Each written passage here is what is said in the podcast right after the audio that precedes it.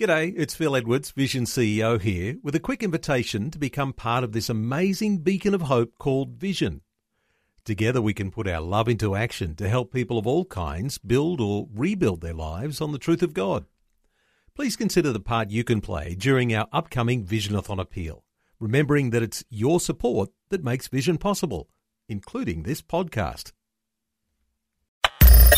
Audio on demand from Vision Christian Media exploring faith and the future. Neil Johnson and Bible teacher Dr. Kameel Majdali.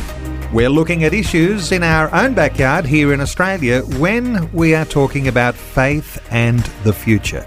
Let's talk about our local churches again, Kameel. Less Christians appear to be in church because they have to be, and more because they want to be. In years gone by, perhaps it was a little different where people felt it was just their tradition that they went along to a local church. This is an interesting shift, Neil, and one we are planning to discuss right here and now. We're going to reach our own backyard. We have to bear in mind there are people who, in the past, they still may be living, but in the past, they attended church because it was the done thing. You can call them nominal Christians or cultural Christians. What we're seeing now is that these people are no longer automatically going to churches or they're just not going full stop.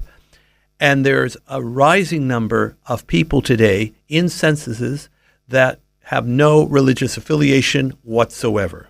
This is an interesting trend. It may look disturbing in one sense, but perhaps there's a positive here.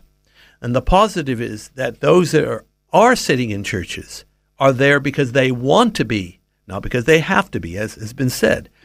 The thing is that, having said all this, we do want to reach such people with the gospel of Christ. Bearing in mind they have a church background, probably would not have an allergic reaction to the notion of Christ being Savior, possibly a, allergic reaction to having him as Lord, because that means they can't live their life how they want. They can't not be in lockstep with the current culture. They cannot automatically defer to do things that they once did because now somebody else is the boss. And this goes against the grain of a society that teaches a high level of human autonomy. Kameel, some would say I can be a Christian outside of the local church. But when we talk about biblical foundations, I guess we're seeing that the local church is a part of the way that God uses to reach out to a society. This is an interesting issue, and I've seen both sides of the fence in terms of people who claim to be genuine Christians, but they go, don't go to church. Now, some of them are just rebellious and immature, but there are some who have been in church for years, but for whatever reason, there was been massive changes in the church that have been, in their estimation, very unhealthy to the point they can't bear going anymore. And we're talking about people in churches, the same congregation for decades and they are sincerely wanting to do the right thing before God. We don't have to, quote unquote, attend church to have eternal salvation in Christ. We are saved by grace through faith, not by sitting in a church building.